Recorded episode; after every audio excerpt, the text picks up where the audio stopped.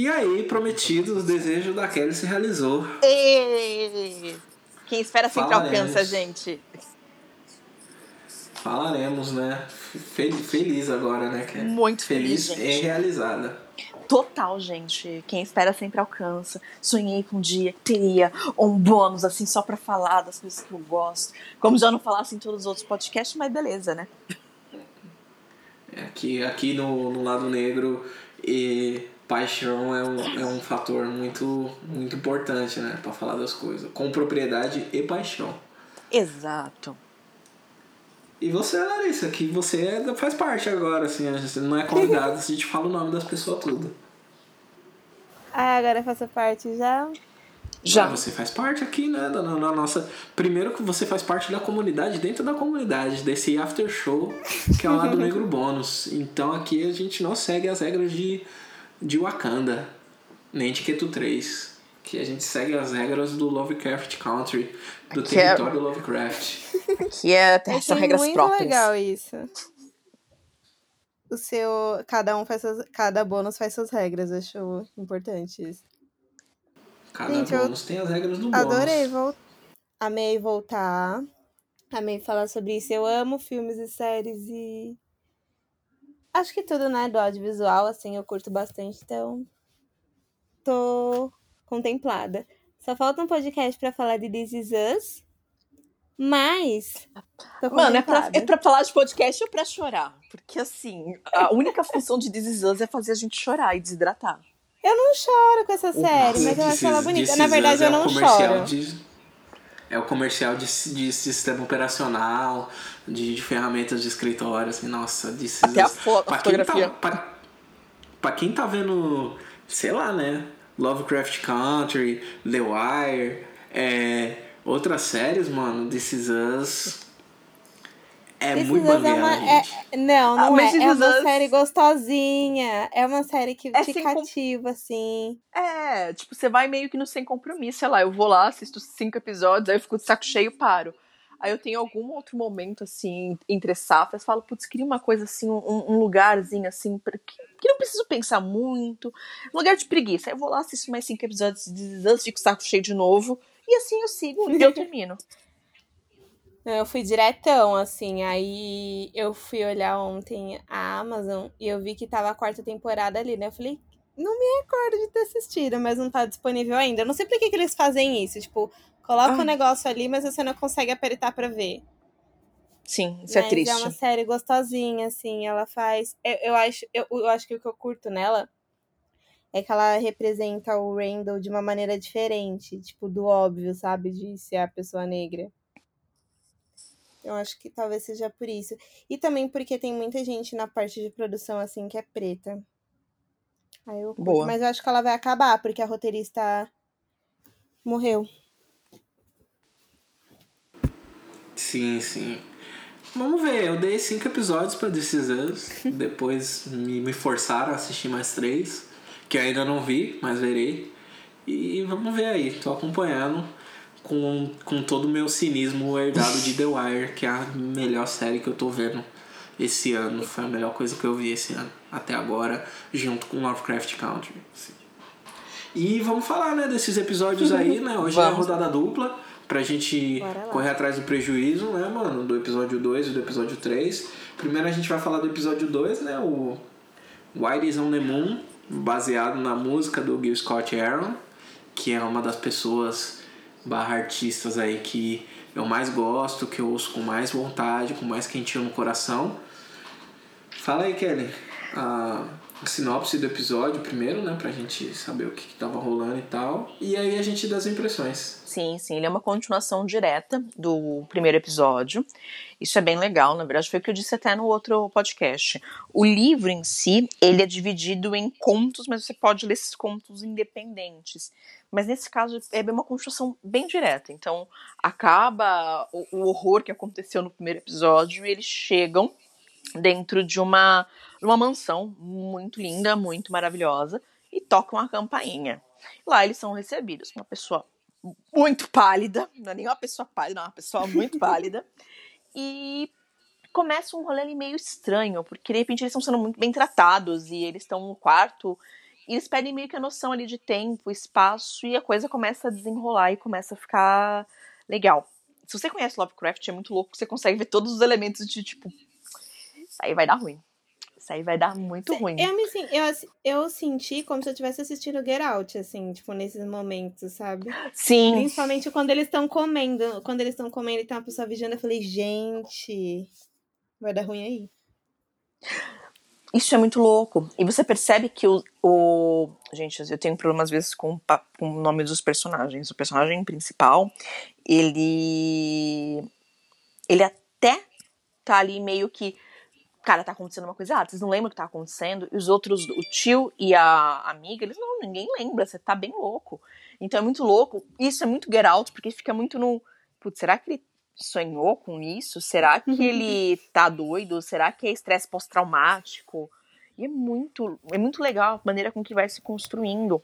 Porque você pega, e esse você tem muitas sutilezas com relação a, a, coisas que são ditas. Então, quando eles vão contar a história da casa, por exemplo, tipo, tem várias, tipo, vários vraus, vraus, vraus, mas são muito sutis.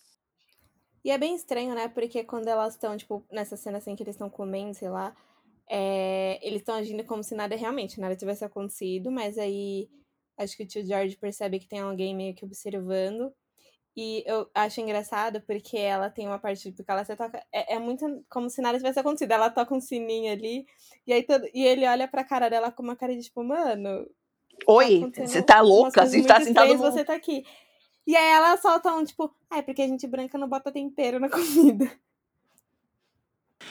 Isso, isso é bem legal, né? Essa questão do horror mudar, né? No primeiro episódio a gente parte do, do horror onde o que a gente tem medo mesmo, né? E eu acho que a série faz isso muito bem. No, no outro episódio a gente volta para esse tipo de horror onde o, o que faz a gente ficar com medo é a possibilidade de, de como as pessoas racistas elas agem, como isso pode prejudicar a nossa vida, né, a nossa existência.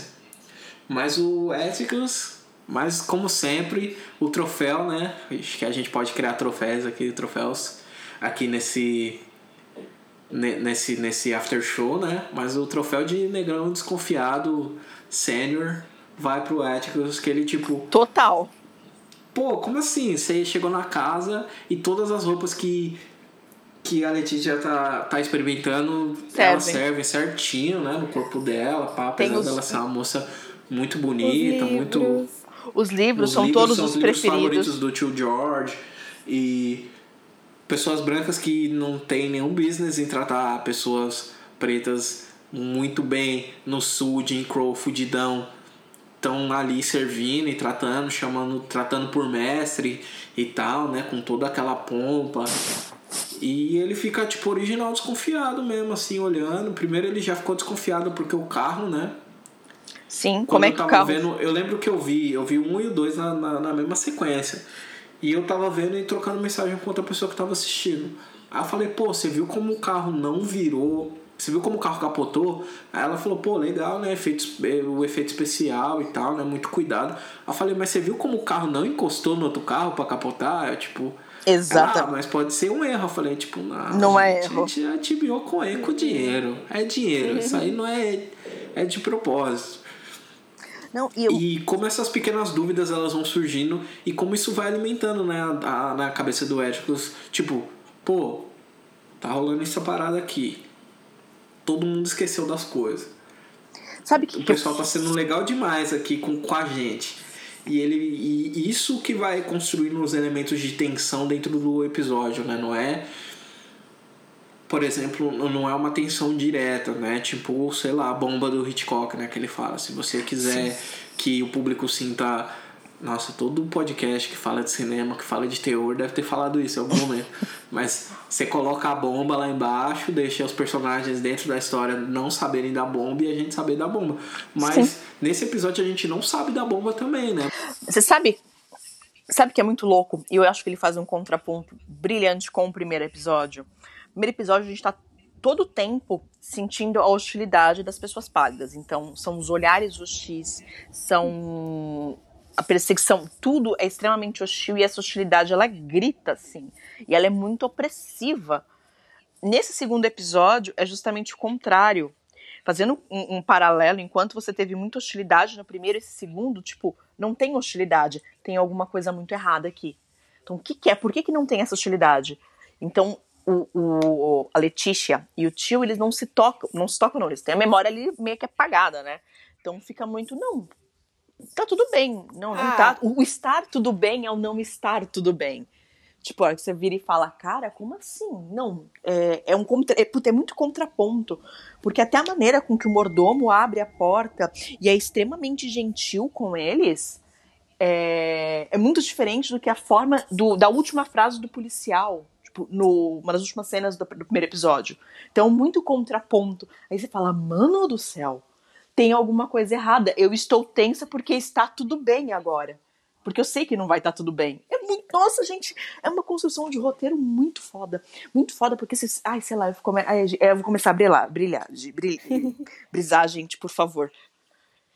Não, Mas é... eu acho que a conversa com as pessoas de, desprovidas de melanina é uma conversa muito passiva-agressiva em alguns momentos. Mas assim, tipo, essa, quando mulher ela é lá tá falando sobre, sobre os cachorros, eu acho ela muito passiva-agressiva. E para mim, Não, é é, cada passiva. episódio funciona como uma temporada, assim, tipo, para mim é um episódio inteiro é, é uma sessão finale. Porque, é, o episódio é uma sessão Mas eu finale, achei que esse foi ali. muito passivo-agressivo. Mas ele é passivo-agressivo. Isso é muito louco, É. porque assim, sei lá, várias vezes eu- quando eles saem da casa e ele. Na verdade, isso fica muito claro com o mordomo. Com o mordomo fica bem claro. Quando depois, quando eles saem da casa pra andar, você começa a ver. Porque você espera, não, agora tá, é agora que os brancos vão tacar e vão bater neles, né? Não, não tá acontecendo. Não é a pessoa, é o cachorro. Então, é- ele é extremamente passivo-agressivo e ele é um contraponto do outro, que é extremamente agressivo-agressivo. Só agressivo.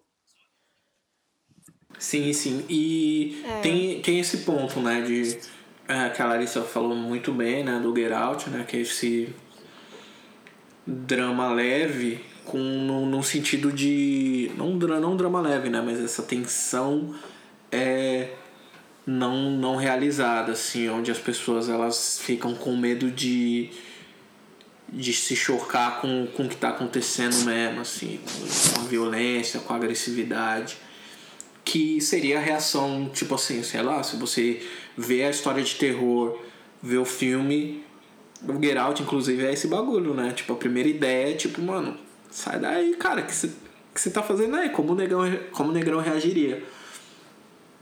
Metendo marcha, né? Saindo fora. Sim. E a gente pega esse, esse bagulho, né? Entende primeiro limita o movimento deles, né? De qualquer forma, ali do, do- da melhor forma possível, né?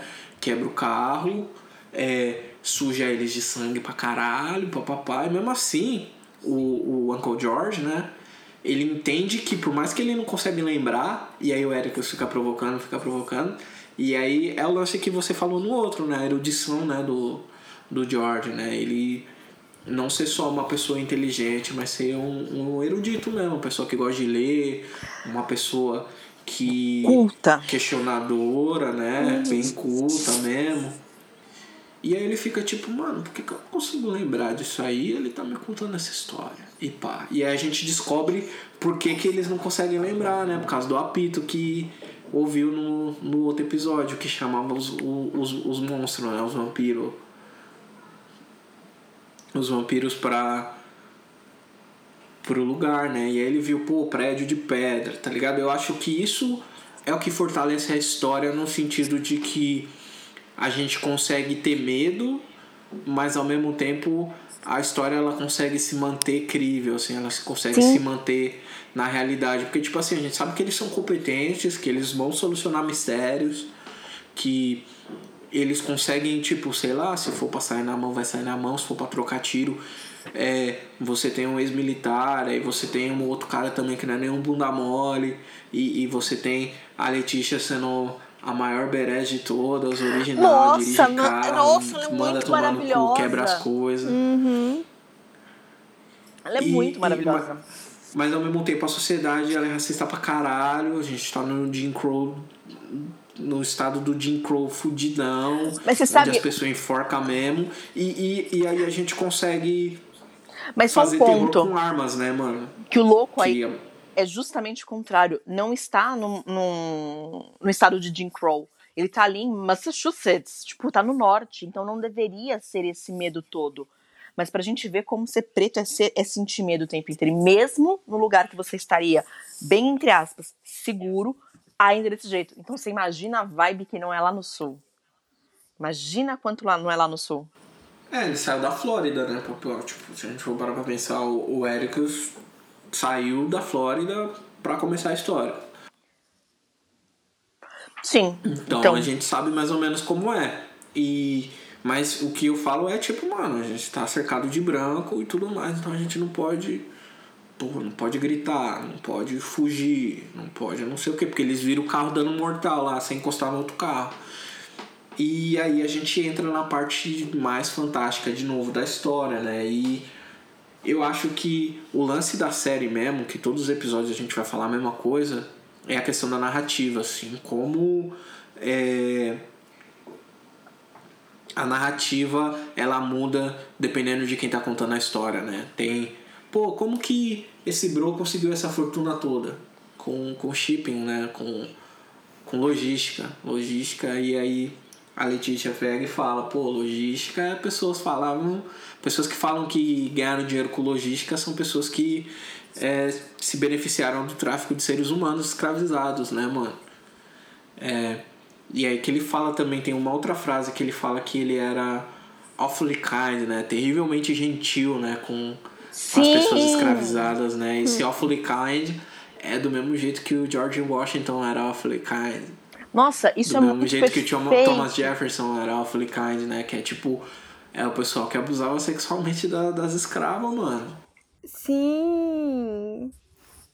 Problemático, porque quando mostra ali, né, que ele era aquela pessoa, não sei, mas a visão pelo menos que eu tive no comecinho foi que ele era aquela pessoa, tipo, o Princesa Isabel, o branco legal, que, né, que as pessoas acham que é o Salvador, ou que faz não sei o quê. E a história mesmo mostra, né? Eu, eu sempre esqueço o nome dos personagens, mas quando a, a ancestral do, do Tiki aparece, assim, e dá para entender que ela foi violentada. Que ela foi abusada, aqui. sim. É, dá, tipo, e é bem perceptível, assim, então eu acho que não sei se é perceptível, porque, porque às vezes as pessoas não, é brancas é me surpreendem também com os comentários. As pessoas são total falta de empatia. Vai rolar algum comentário dizendo que não dá para surpreender, mas é lógico que pensa, mano, a, a floresta é assustadora. Vamos pensar que ela sabe as coisas horríveis na floresta. Ela ainda preferiu fugir de noite, grávida, sozinha, a estar dentro do, do lugar. Você acha que ela tinha uma vida boa? Ela tinha uma vida legal? Então, acha aí que as pessoas precisam fazer um exercício de consciência, mas eu entendo, as pessoas vão falar isso, vão falar que. Não, tem, tem sempre tem gente que fala. Ele era gentil. Besteira, assim. É, é um branco legal. Eu acho que o que me pegou muito, assim, nesse segundo episódio foi a questão de quando é, a distorção que as pessoas têm de uma religião, assim, e, e como isso chega à alienação, sabe? Isso é lógico que traz muito o que acontece hoje em dia, assim, né? Principalmente no governo atual em que estamos. Que as pessoas elas se apropriam assim de uma crença religiosa e distorcem totalmente, assim. Mas é como que enquanto. É, é igual fala na música, no, no momento da cerimônia, assim, tipo, enquanto muitas coisas estão acontecendo, e gente morrendo, é, tipo, muitas coisas estão acontecendo, o cara tá querendo ser imortal, sabe? É um rolê. Não, mas é, é muito rolê Amado, de. O que, que tipo... você aprendeu? Tipo, você leu a Bíblia errada. É muito rolê de. Tá é, mas é um rolê muito tipo de vou desvirtuar e vou perverter tudo, tudo e qualquer coisa ao meu bel prazer. E nem só isso também, é uma vibe de olha como eu sou lindo e especial, eu vou consertar, mas eu dependo desse cara preto aqui que eu considero inferior para consertar. Então é, é, é muita dicotomia dentro disso, é muito bizarro, mas se parar para pensar não vai muito longe, porque com os clãs tinha discursos muito parecidos, na verdade. Nossa, isso quando é a, a filha dele passiva agressiva que você falou agora, eu lembrei. A passiva agressivona quando eles estão, acho que no primeiro papo, que ela fala assim, ai, nós não somos a, a Klux Klan porque nós não te, acho que eles são muito pobres. Alguma eles são assim, pobres, acho gente. é um- algum comentário É, desse eles É, são eles não têm dinheiro suficiente, né? Bem passiva agressiva. É, é muito louco, né? A Cristina. bem demoníaca, assim. Uma coisa que eu ia te perguntar, Kelly, que você leu o livro, é se no, se no livro, assim, eles trazem essa questão do patriarcado e do machismo, assim, de uma maneira, acho que tão explícita como trouxe na série, sabe? Porque mostra que ela realmente tá doída e, do- e sentida, assim, por ela não ser útil. E aí, ele, que o Atticus, né, que é um homem preto, ele meio que tá ali pra sobrepor, não sei, pra servir de alguma coisa, que também não é nem mu- muito aceito, porque tem um momento que eles estão conversando os dois sobre isso, e aí ela, ela fala, ah, é porque eu sou mulher, não sei o que dele, mas eu nem sou visto como homem, sabe? Tipo, eu sou preto também. Eu não sei, eu fiquei curiosa, eu pesquisei na internet pra saber, mas eu queria ver o que, que você Cara, acha, se você acha ele que tem- é tão assim. Tem, ele tem esses pontos. E algumas coisas no livro mudam, tá? É, Uhum. Alguns personagens ali, tipo, alguns arcos que não são de um personagem, são de outro. Mas a mudança eu achei muito, muito positiva. É, mas tem, tem esse, tipo, dedinho na ferida, porque não é só sobre cor, existe aqui questões também de, de questões de gênero. É muito louco. Porque assim, e tudo isso é uma crítica gigantesca ao próprio. Nossa, gente. Ai, gente, tô muito apaixonada. Tô muito apaixonada. Porque o, o livro é, critica a série e cri- a série critica o livro e também critica o Lovecraft ao mesmo tempo, né? É tudo uma- um gender swap aí nesse vilão, né? Total. Que é o, é o grande vilão, né? Que no caso se, se tornou a Cristina. E a gente vai falar de- daqui a pouco mais dela, que ela tipo apareceu 15 minutos, 3 minutos e meio deve ter de tela e já dominou o ódio coletivo de todo mundo. Sim, ela é, nossa, tipo, personagem maravilhoso pra se odiar. O lance é. O livro inteiro é uma crítica. É uma É a que paga de releitura. Princesa Isabel. N- Nossa, Não, não, não, parça. não, é outra vibe. Porque, é outra gente, sabe por quê? Porque Ela ela, tenta fazer ser isso. uma pessoa legal. Não, ela Sim. faz outra vibe. A vibe dela é outra ali. O lance é. É, é uma, toda, tudo é uma crítica bem grande ao Lovecraft. Que é o que a gente comentou no outro episódio. Então você sabe que você tem alguém. Puta. E é, é aquele negócio que a gente ficou discutindo bastante tempo. O cara é genial, o cara tem. escreve bem, não tem como negar, as ideias são boas, mas o cara é uma babaca, machista, racista em todos os pontos. Então ela vai ali e traz da ferida. Eu não vou lembrar agora em mas se eu não me engano. Não, não foi no Charles Dexter Ward. Tem alguns livros do Lovecraft. Cara, eu vou ter que ter um instante pra olhar qual deles. Tem alguns livros que ele fala justamente isso, de como as mulheres são inferiores, porque os homens são superiores. E, e isso é muito louco, porque é exatamente o que ela traz. Exatamente o que a personagem traz, essa crítica que ele faz aos aos outros. Ele era muito, nossa, ele era muito nojento. E ele era muito escroto porque ele falava mesmo, né? Voz alta, assim, tipo, nossa, É. tal bagulho não presta. Tal Não. pessoa escreve mal, eu escrevo melhor que essa pessoa. Não é, ele era tipo, um isso hater, ele ficava mandando carta, mas é pior ainda. Era uma vibe meio de Allan Poe também, né? O Paul era um pouquinho, era escroto pra caramba, mas era um pouquinho menos escroto, ele era bêbado. Então eu, o Paul ele era escrotão, mas não era tanto.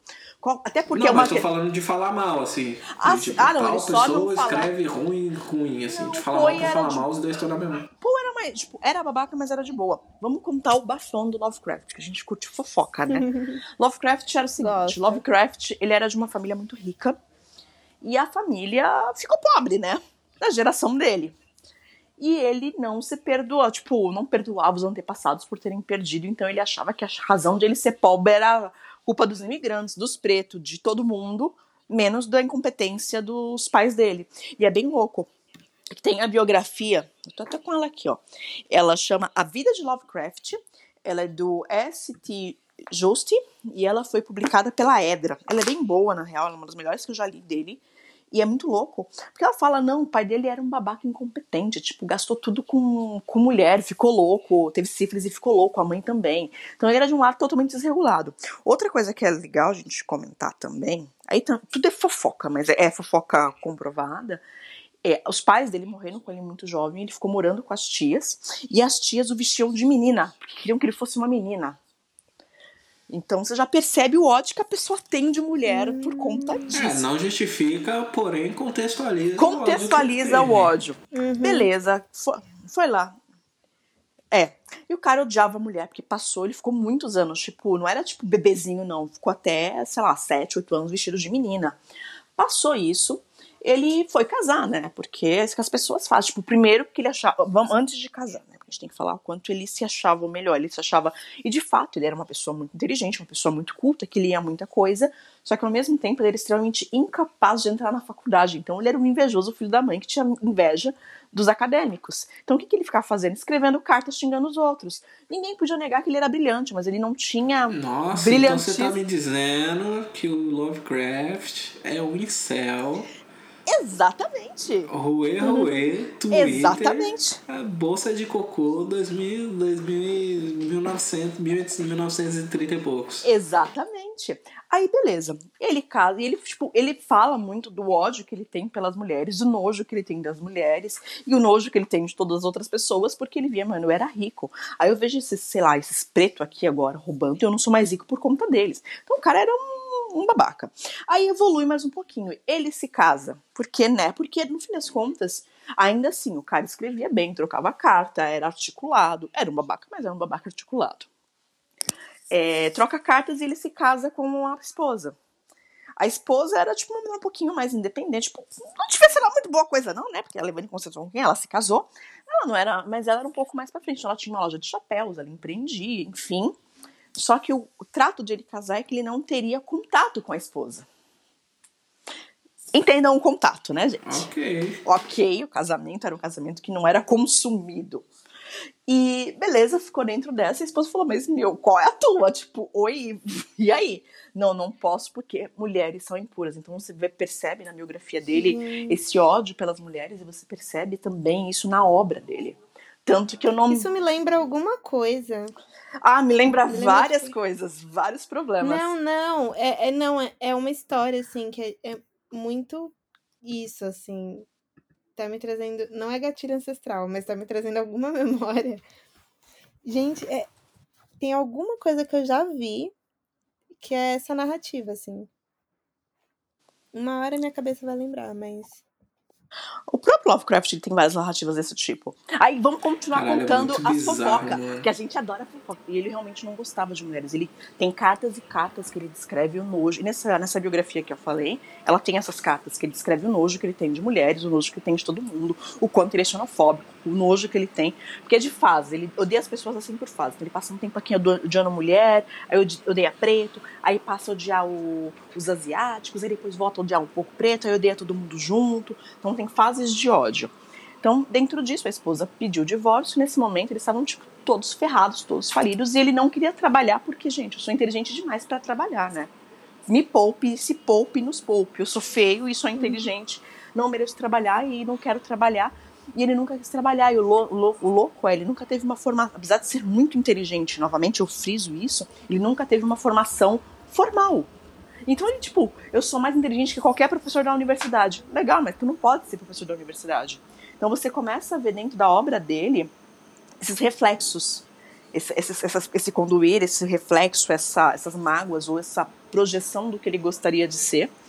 E por isso o ódio às mulheres. Então, quando ele vem e fala tanto da misoginia, é uma crítica ao próprio Lovecraft, porque ele era um misógino filho da puta. Ele era muito que foda, misógino. né? Muito foda. E, e nesse episódio tem um culto, né, mano? Que é o culto do, do Adão, né? Que é o culto ao homem, né? Olha que brisa. De, de, do, do, do homem, né? Na construção judaico-cristã aí do, das paradas, né? Das coisas tudo. E o caminho, né? Que o Samuel, que é o, o, o nome do, do dono do culto aí, né? O presidente do, dos, dos racistas mágicos. Não bastasse ser racista, tem que ser mágico. É, ele quer voltar pro Éden, né? Quer cons- cons- construir e ter acesso à vida eterna, né? E eles têm feitiços e é tudo mais um outro rolê. Esse rolê de, de ocultismo, dessas bruxarias de, de branco, assim mesmo. De, de, de pentagrama e tudo mais. Sim. E pá, né, mano? E é, porque é um monte louco... de coisa roubada, no fim das contas, né? Porque o próprio. Sim, porque é tipo esse bagulho paganismo mesmo. Se você for pegar ali, é tudo é, oeste da Ásia, né? Que as pessoas chamam de Oriente Médio. Mistura um pouquinho com o norte da África, né, Sim. né? Que era a quebradinha que nós estava ali.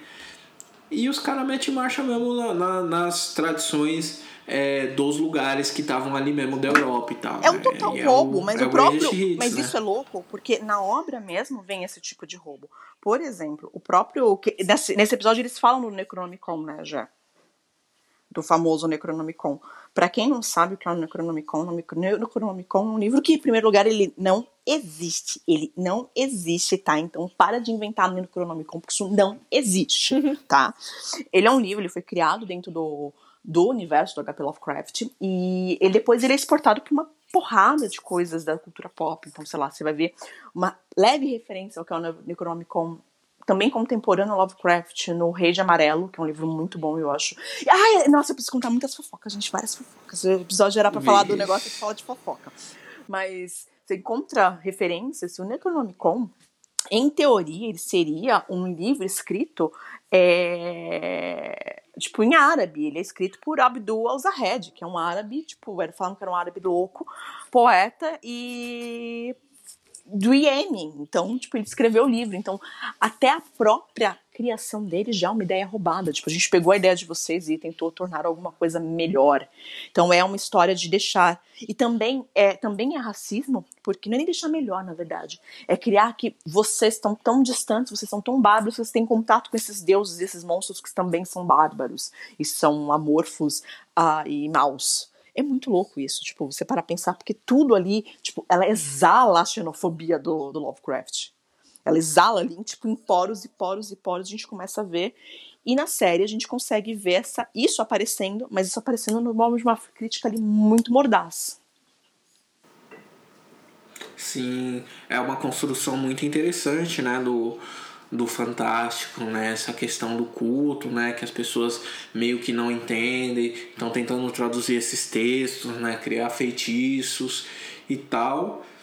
E aí a gente chega nesse lugar, né? Onde a gente encontra também o, o pai do Tic, né? Eu vou ficar chamando ele de Ericus, gastando minha pronúncia aqui, eu vou usar ele o Tic, que tava aí também, que tá mais fácil, que é o apelido dele. Como a gente já tá íntimo, já deu até troféu para ele.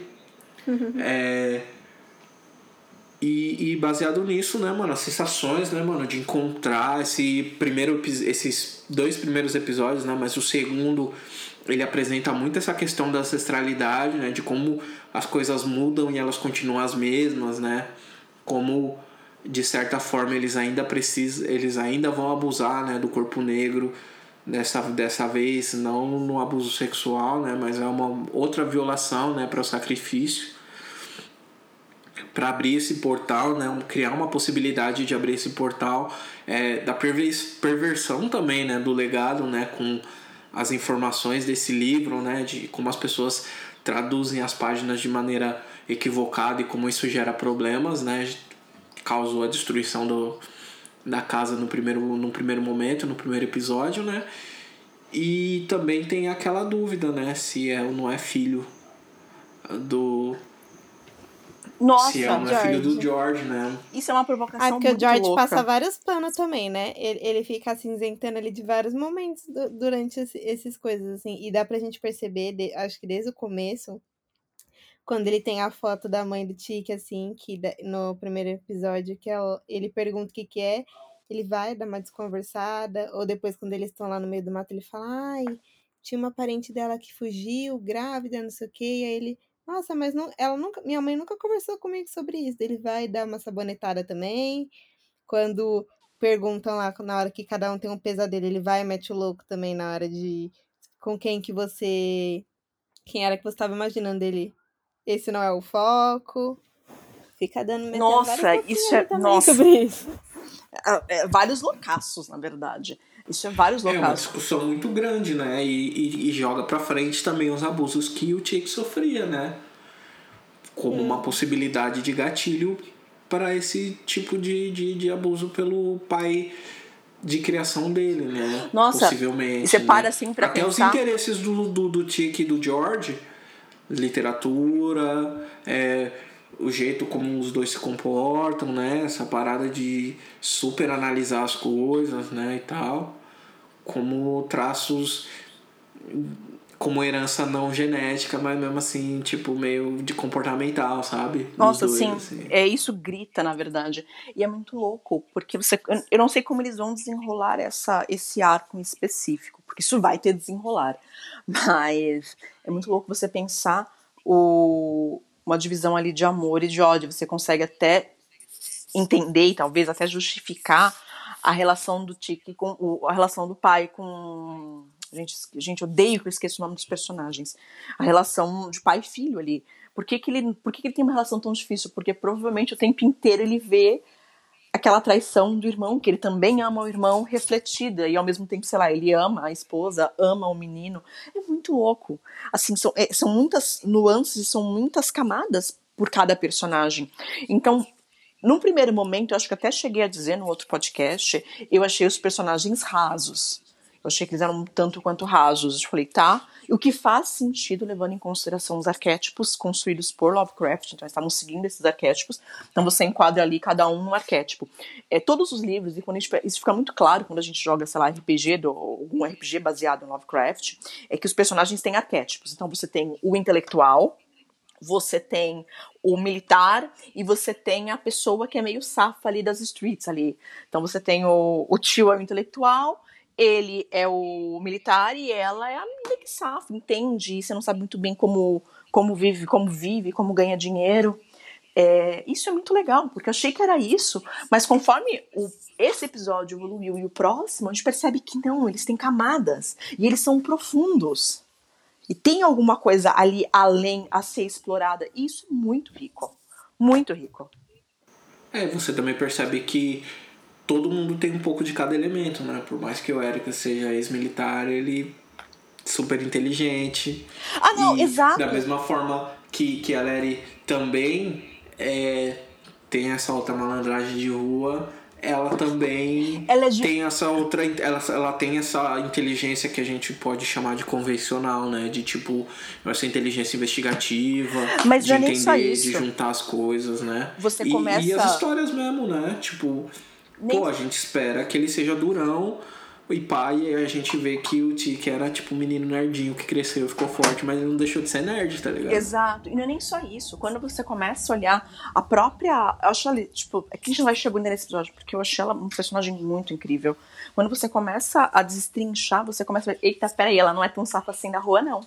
Olha como ela é bobinha, olha, mas até mesmo nesse episódio, uhum. quando ela mostra que, sei lá, ela. A, que ela gostaria de ficar com o Tiki, que é os sonhos. E outra coisa que é muito característico também, essa coisa de estar preso dentro de sonhos, dentro de pesadelos, esse é o pesadelo ali, você não sabe se acorda, o que, que aquilo vai virar. É, esses sonhos lúcidos é muito louco também. Também é uma coisa bem constante dentro do, dos livros Lovecraft, ele já recorre a isso algumas vezes. É, então é legal ver essa referência. Mas o mais louco talvez seja é que ao mesmo tempo que ela posa, a Letícia, ela posa de B10, ela tipo, ela é uma florzinha, gente. Ela é uma princesa Disney. eu acho que. Eu acho que da mesma forma que as pessoas, tipo, trazem essa questão de ser aquela mulher forte, aquela mulher não sei o quê, porque mulher preta normalmente é tratada dessa forma, mostra um outro lado, né? De às vezes não. Nossa, vezes eu, só... eu, acho que essa humanização dela, assim. especialmente no terceiro episódio, que a gente vamos segurar um pouquinho antes de falar, hum. é uhum. muito rica. Você mostra, não, cara, olha como ela é delicada. Olha aqui, tipo, você começa a ver nuances, você começa a ver outros pontos. Ela não é o que falavam mal dela na rua. Então, nossa, gente, é uma, são construções muito boas. Então, no primeiro momento, eu confesso que eu fiquei assim, tá, eles estão optando por construções rasas. Mas conforme a trama avança, você percebe, veja bem, não é bem isso assim, não. Tá, tá errada, Kelly. Ah, mas aí é a Michelle Green, né? Maravilhosa. Muito maravilhosa. Escreveu 10 episódios. É, criadora, né? Tem a criação junto com o Jordan Peele, né? Sim. E poder trabalhar né, nessas nuances e poder entregar todas essas questões, né? Que permeiam a nossa pluralidade, né? Preta. De, pô, como ela precisa se apresentar para a sociedade como uma mulher mais forte, é, do que ela realmente gostaria de ser, né? Segurar várias barras e tudo mais. E não é porque ela é forte que ela é perfeita. Ela também tira proveito das pessoas, né? Todo mundo Sim. tem as suas falhas de caráter é, e as suas características que não vão mudar dentro disso tudo, né? É, para ela é mais fácil ela ser vista não positivamente em, em, algum, em algum aspecto que evita que ela responda outro tipo de pergunta, que ela sofra outros tipos de assédio. O Tic também passa por esse mesmo canal. É, o George também passa por esse mesmo canal, né? Por mais que ele cumpra esse papel, né? De ser a voz da razão dentro das discussões, né? Por ser o mais velho. Mas a gente consegue ver que vão ter 10 episódios, a gente vai falar dos 10, mas que existe um plano de entregar um pouquinho de cada coisa, né? De não é falar, pô, esse aqui é o Tic, ele voltou da guerra e é isso aí, a vida dele é essa, e blá blá blá blá blá. E a gente vai conhecer um pouquinho desses personagens com o passar do tempo, né? Das histórias, dos dramas, né? E chega a parte triste, né? Que é a parte do ritual e também a parte que a gente se despede do tio George, né? pela primeira, a última vez que a gente vê ele, ele tá com o irmão, eles estão conversando e tal, e aí precisa fugir. Mas qual foram as impressões assim, se vocês conseguissem resumir esse segundo episódio em uma frase, qual que seria essa frase? Cara, difícil. Ele, ele honestamente, ele me surpreendeu muito mais do que o primeiro tá? Apesar de ter noção do que aconteceria ali no meio do caminho, estava tudo muito claro, especialmente quando, de novo, quando você conhece bem a obra para qual ela é baseada, você consegue saber, tá, o caminho é esse, esse, esse aqui, alguém vai sobreviver e vai ficar louco. É isso que vai acontecer. e é mais ou menos o que acontece. É, mas ainda assim, mesmo esperando, achei que foi bem doloroso, porque eu achei o sacrifício de um personagem muito rico, e um personagem que tinha muito para dar ainda para a série. Então você, Ai. sei lá, você tá jogando RPG e você tira o NPC da, o personagem do mestre, o NPC da mesa e aí como é que você se vira agora, jogador? Porque muitos segredos ainda estavam ali, e a gente sabe, ou acha que não vai sair do pai dele esses segredos. Então, e aí? Sim, sim. E você, Larissa, uma frase para resumir esse episódio. Eu acho que ele trouxe questões antigas de uma maneira muito bem colocadas atualmente, assim, com discussões. É, eu concordo com tudo que a Kelly disse, assim, sem tirar nem pôr. Mas acho que algumas cenas, assim, para mim, dentro do, do, contexto, né, do histórico, assim, do, no período que se passa a série, se encaixa perfeitamente em alguns discursos, assim. É a cena que eles estão presos, cada um no próprio quarto, vivendo seus pesadelos, por exemplo e tem um monte de gente branca assistindo, me faz. Eu, esse dia eu tava conversando com alguns amigos sobre como é, a gente vê que a, a, tristeza da população preta já era, vira entretenimento, assim, para as pessoas. E aí eu Nossa, muito verdade. sobre isso, porque eu vi um vídeo da. Teve um, em 2018 eu trabalhei com a Ana Paula Chongani, e aí tem um episódio assim, que a tá no parquinho e ela sofre racismo no parquinho e esse vídeo foi gravado assim, porque a Ana tinha que entregar uns, alguns trabalhos, a gente tava conversando enquanto isso, ela falou: "Eu não vou conseguir gravar, eu vi uma cena muito forte, acho que eu preciso desabafar". E daí esse vídeo saiu, foi postado, é um vídeo importante, porque né, ela postou é pra gente ter uma, uma ciência das coisas que acontecem, só que é o vídeo que mais viralizou. E aí, recentemente, ele viralizou de novo. E eu tava conversando com um amigo sobre isso, assim, porque eu falei, cara, você já parou pra pensar que como a dor da população preta viraliza. Exato. Tipo, as pessoas elas querem ver, elas querem ter o entretenimento dessa nossa dor, assim. E é sempre sobre isso, é tipo sobre o, o preto que morreu ali, sobre a morte de não sei quem, sobre fulano de tal que sofreu racismo, é sempre a, as, do, as dororidades dessa população preta que, que viraliza e que gera entretenimento. E isso mostra, assim, na, na, dessa cena em si, me marca muito, porque é, é literalmente a tristeza da população preta que virou entretenimento. E aí eu olhei e falei. Nossa, é, exatamente é uma isso. questão atual. Nossa, isso. E assim. Pô, essa fita aí, realmente. Até vi, eu tava.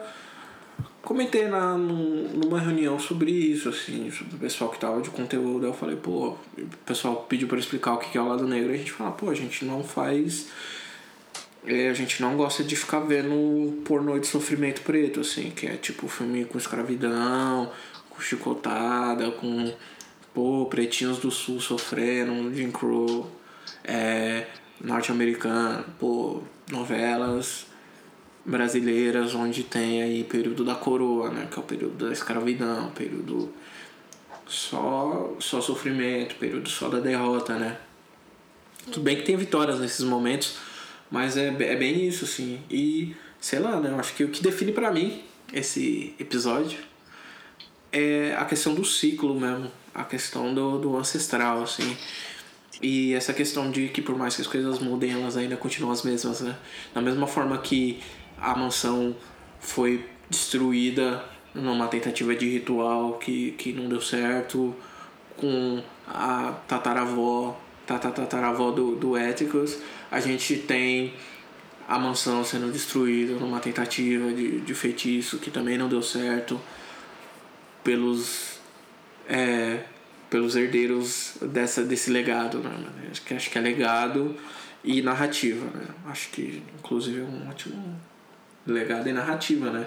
Quem tem o controle da narrativa né? Como que fala. Nossa, a moça dos cachorros falando dos ursos pretos porque os ursos pretos são zoados. Uhum. e papapá. E falando isso querendo se referir a pessoas pretas, né, na cara das pessoas pretas, sabendo que ela não pode se voltar contra essas pessoas de uma maneira ativa, porque ela vai ser repreendida, né, porque essas pessoas pretas elas têm um status social superior a ela naquela situação, mas isso não impede é, que ela exerça o racismo sobre elas, e que é uma, Exatamente. outra, uma ótima discussão também para a série, né? E é uma discussão Pra muito atual, tá na verdade. aprendendo- É muito Sim. atual, porque assim, não importa o lugar que você ocupe na, na pirâmide social, você vai ser sempre preto. Então é aquela coisa, sei lá, do mendigo branco te xingar. E você fala, oi, peraí, oi, como assim? A gente tá invertendo alguma coisa assim. É, independente de onde ele está, o poder que ele está, ele está sempre, ele é sempre preto, e esse preto vai estar sempre na ideia desse branco inferiorizado, independente se neste momento eu não posso te atacar. Sim, e aí a gente perde o tio George, mano. Como assim, tio George, pessoal favorito do episódio? Não superei. Tá aí, tô Doeu. linda. Doeu real. Probabilidades. Vamos torcer pra que tenha algum de viagem no tempo e alguém consiga resgatar ele de alguma forma. Um, res- um rolar um ressuscitar aí, não. gente. Estamos torcendo, temos fé. E sei lá, acho que rola, viu? Não tô tão, tão incrédula disso, não. É possível. Ou flashbacks também, pode ser. Sim. Só queremos mais, assim, porque o ator é bom e merece. O ator é- Michael Kenneth Williams, que faz o Monstrous Freeman, né? O pai no registro, né? No cartório do, do Tick. A gente ainda não sabe.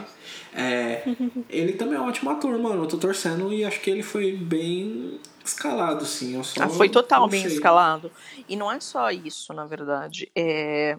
De novo, eu acho que é um personagem muito incrível e que tinha muito pra doar pra história como um todo, pra ser simplesmente sacrificado. Então eu acho que aparece mais coisas, sei lá, a gente começa a olhar na a- a- os flashes das estantes, assim, é muito legal. Tipo, você consegue Que a pegar ausência várias dele é coisas. muito gigante também, né? Assim como a presença, a ausência dele é bem grande na série. né? Nossa, Fala sim. bastante. Eu acho que a ausência fala até mais do que a presença dele. Será que foi por Nossa, isso que é ele isso. morreu? Ele vai comunicar de novo, porque ele. Não, isso aí é do terceiro episódio. Então vamos passar pro terceiro pra É, poder dar é, spoiler é, dele. É, É, vamos lá, terceiro. né? Terceiro episódio, que é o Holy Ghost, né? Nossa. E Que isso é um tributo, gente, a Casa Mal Assombrada. Eu tenho um amor muito Gente. grande por Casa Mal Assombrada, gente. Mano, é um, é um episódio de terror, terror mesmo, né? Se a gente for parar pra pensar ali, toda a estrutura, o design de áudio, né? O design. A fotografia. fotografia também, tudo é trabalhado à base de terror, né? A base de tipo monstros da Universal, Ele é, a base do rolê do, do, do Exploitation dos anos 70. Não, ele é também. total Black Exploitation. Ele é total Black Exploitation. Você consegue ver Não, as não só o nuances. Black Exploitation, mas o Exploitation do terror também. Que Sim. é esse rolê que, sei lá, né? Tipo, tinha acabado de cair um pouquinho o código de, de conduta de audiovisual do norte-americano, então as pessoas meio que é tipo o fim da ditadura aqui no Brasil, né? Acabou a ditadura, o pessoal foi pra maluquice, foi pro caralho fazendo as coisas. É, começou a baratear os equipamentos né, de audiovisual, então você começa. E também tem a invasão europeia de, de, de, produtor, de produtores né, de, de, de audiovisual para América do Norte e também acaba chegando aqui pro Brasil. Então, enquanto as pessoas elas ainda estavam produzindo filmes meio quadradinhos, né? O máximo que rolava era um noir.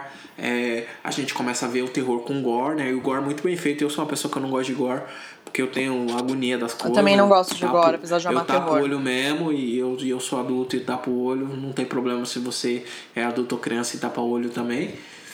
É, mas é como eles homenageiam, como eles re- representam isso, né? Pra, essas referências elas vêm muito bem, com muita força, é, não nem força, é com muita intensidade mesmo. O bagulho vem no volume 11, assim. Eu gosto de assistir as coisas no volume bom, né? Eu tenho um par de monitor de áudio bem legal aqui.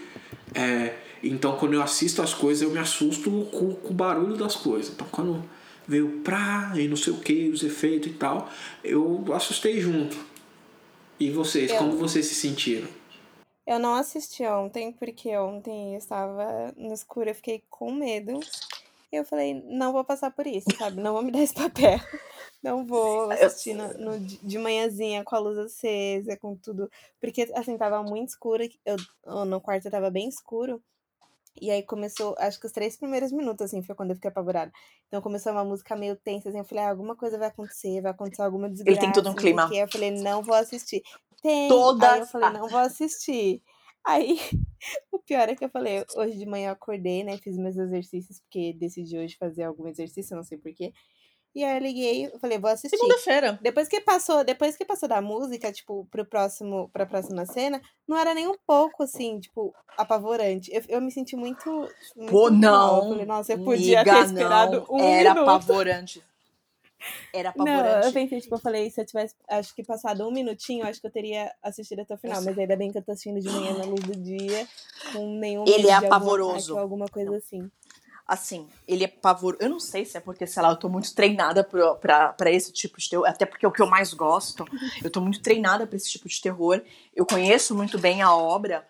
é, conheço muito bem Lovecraft, conheço essas nuances. Cara, todas as cenas são apavorantes.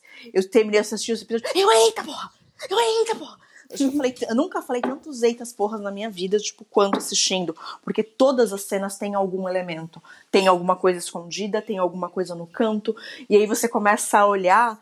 é, De novo, apesar de eu ter um monte de elementos aqui sobrenaturais, e isso dá medo, e eles são muito. Eles são mais grotescos. Acho que de todos os episódios, esse, apesar do primeiro também ser bem gore, esse é o mais gore de todos. Tem Pô, sangue. negrão com, com cabeça de neném, mano.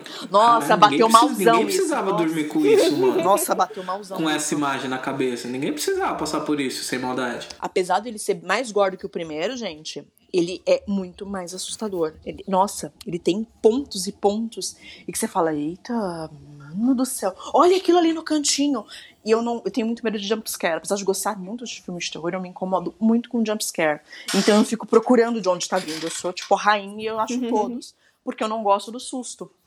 É, então você começa a olhar os jumpscares e fala, eita, peguei você.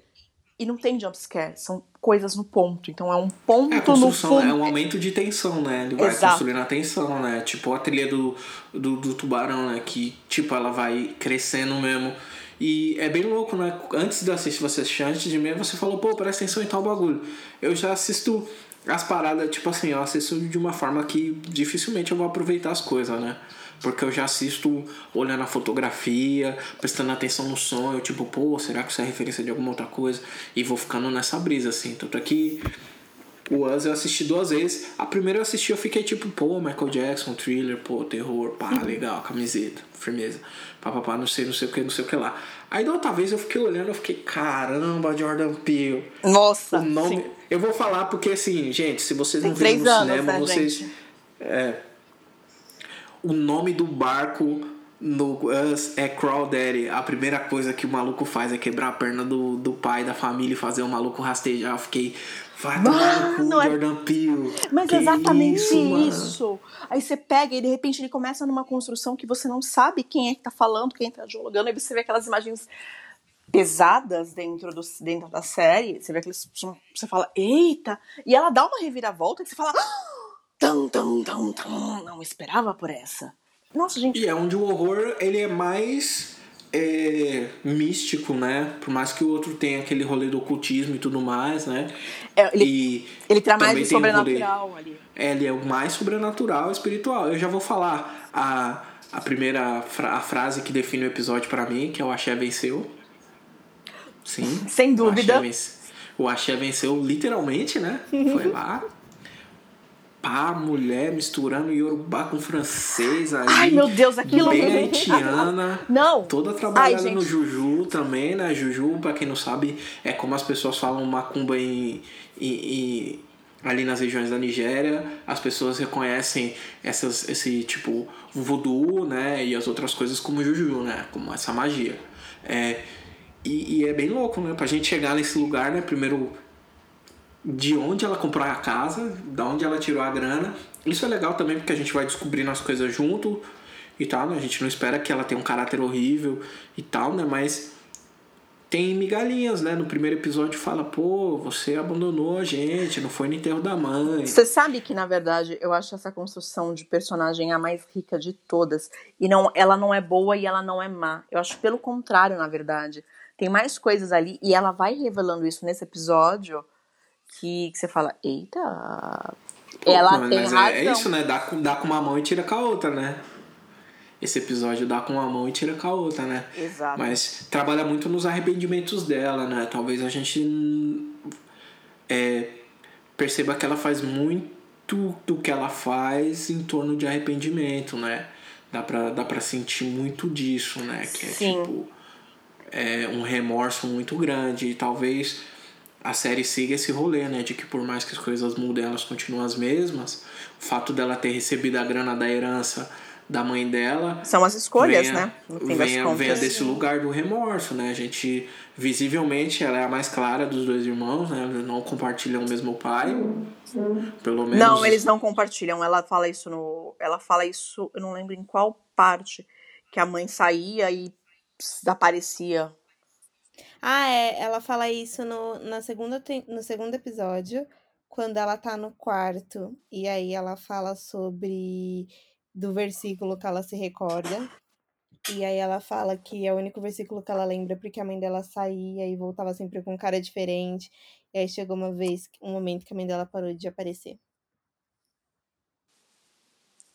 Sim, e é um Sim. negócio que você vê, o tamanho da dor, e a gente não sabe até que ponto essa dor é dela, essa dor é porque ela era criança ela lembra dessa forma, porque claramente ela tem uma diferença muito grande de idade entre os irmãos, ou como ficou construído aí essa relação. A gente percebe que essa relação é mais um, uma camada da personagem. A gente percebe que essa relação com a mãe é muito conflituosa e existe alguma coisa ali muito oculta.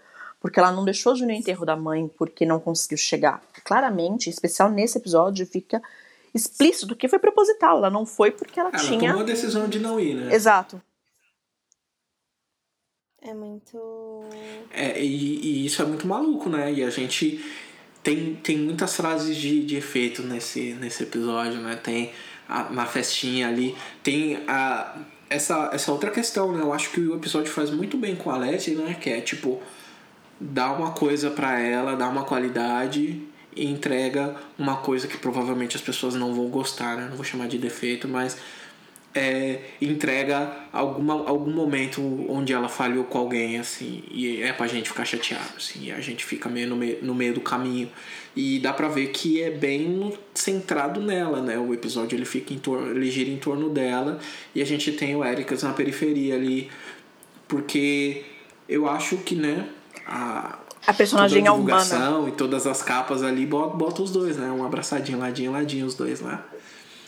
Mas é legal que a gente tirou esse um pouquinho, né? Vamos, vamos focar em outras coisas. A gente também tem tempo que é uma das coisas que eu não gosto em outras séries, né? Que é tipo, pô, o personagem morreu. Morreu, vamos seguir em frente todo mundo. Uau, é isso. Tá rolando. E como eles conseguem trabalhar esse rolê da antologia, né? Legal, né? De tipo, pô, vamos jogar outra história aqui. É, tira o protagonismo do, do Tic, né? Que seria a pessoa que seria mais afetada, né? Do, dentre os dois. Joga nela, bota ela pra desenvolver o relacionamento com a irmã, que a gente Sim. conheceu no primeiro episódio, as duas cantando, entendendo que a irmã já, tipo, pô, você já tá me devendo dinheiro de uns dias, já tem uma parada aí, outras coisas, já desenvolve esse clima de desconfiança, né? Pra gente ter um conflito emocional e a gente não ficar, tipo, pensando muito pra caralho no, no tio George. Mas ao mesmo tempo você deixa o, o Tic pra sentir todas essas coisas, todas essas questões. E aparece o, o Conde de Monte Cristo, mano. Nossa! Que eu fiquei, nossa, na hora que eu vi, Dá um calorzinho. Eu falei, caramba, olha aí o livro do Negrão, na estante do outro Negrão. E aí ficou esse esse rolê, né, que a gente tava comentando, foi o Dudo na, nessa semana que passou, né? E, e tipo, nossa, olha como as coisas elas estão conectadas, né? A própria o Nosferatu, né, que o livro do, Da- do Drácula, né, que aparece depois no Sim. episódio, né, referencia o primeiro episódio, né, tratando aquelas criaturas como vampiro, né, e tal, né, por terem medo da luz e a questão da infecção e tal. Mas como isso gira, né, e dá tempo pra gente sentir luto também, né, pelo tio George, que é tipo, pô, como a dinâmica da casa muda, a parte do funeral também, né? Essas outras relações, né? Como que a gente vai navegar esse mundo sem tio George agora? É, sendo que a gente só conviveu com ele por dois episódios, mas já é uma presença gigante e uma ausência maior ainda. Sim, e é muito legal a maneira com que a esposa é construída, a esposa e a filha. Então são os detalhes, sei lá, o comentário na, na, na que soletra o nome dele, é, são detalhes que você vai construindo outros personagens sobre aquilo. Então é o cara que Pô, tem. café da manhã, mano. Nossa, gente, o café, café, da a manhã. rotina. Ela pegou, ela pegou a, a filha montou a mesa, pôs o prato do pai, pai não tá mais. Pegou duas xícaras de café, só precisava de uma. Esse tipo de coisa que também respeita a inteligência da, do público, né?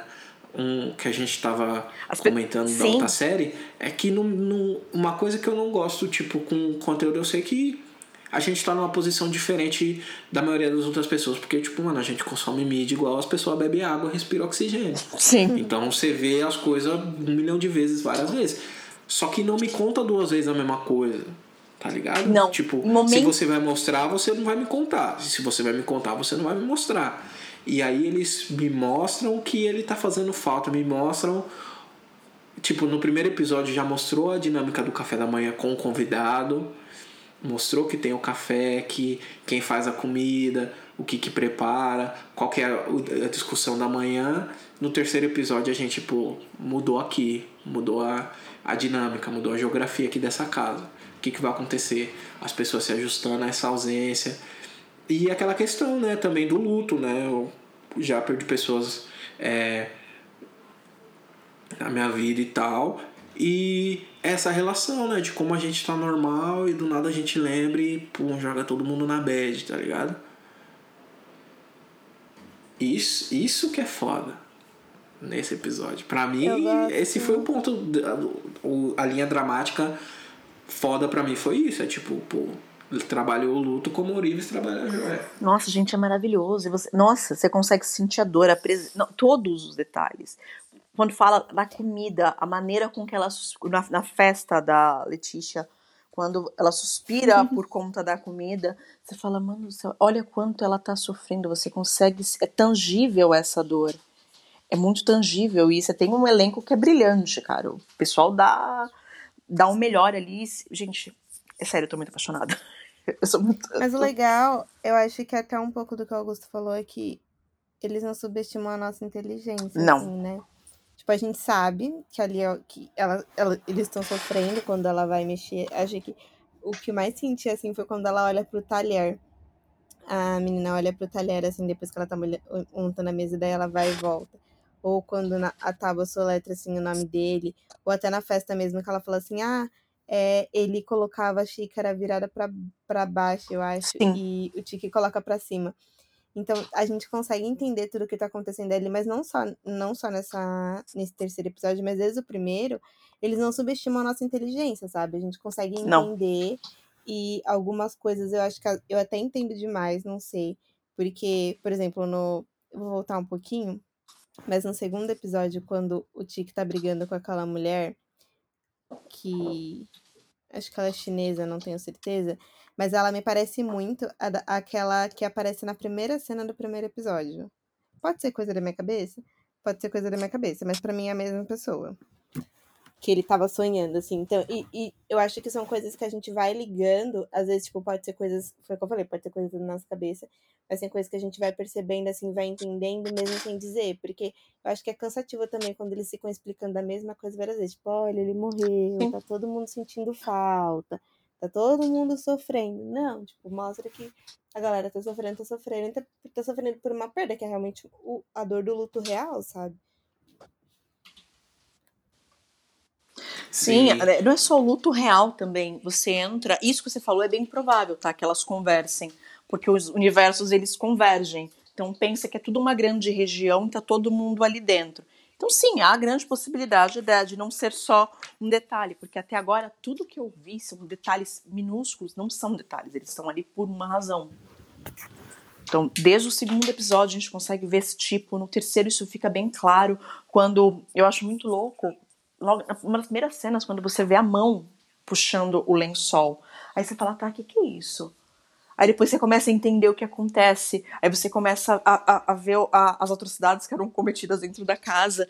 Você vê os olhares que são construídos, os olhares dos, das pessoas pálidas colocando os carros na porta da casa. Tudo isso são detalhes que são construídos por alguma razão. O fato de ela rodar o, o taco de beisebol não é coincidência. Tipo, não tem nada que é coincidência na série. E isso é o brilhantismo.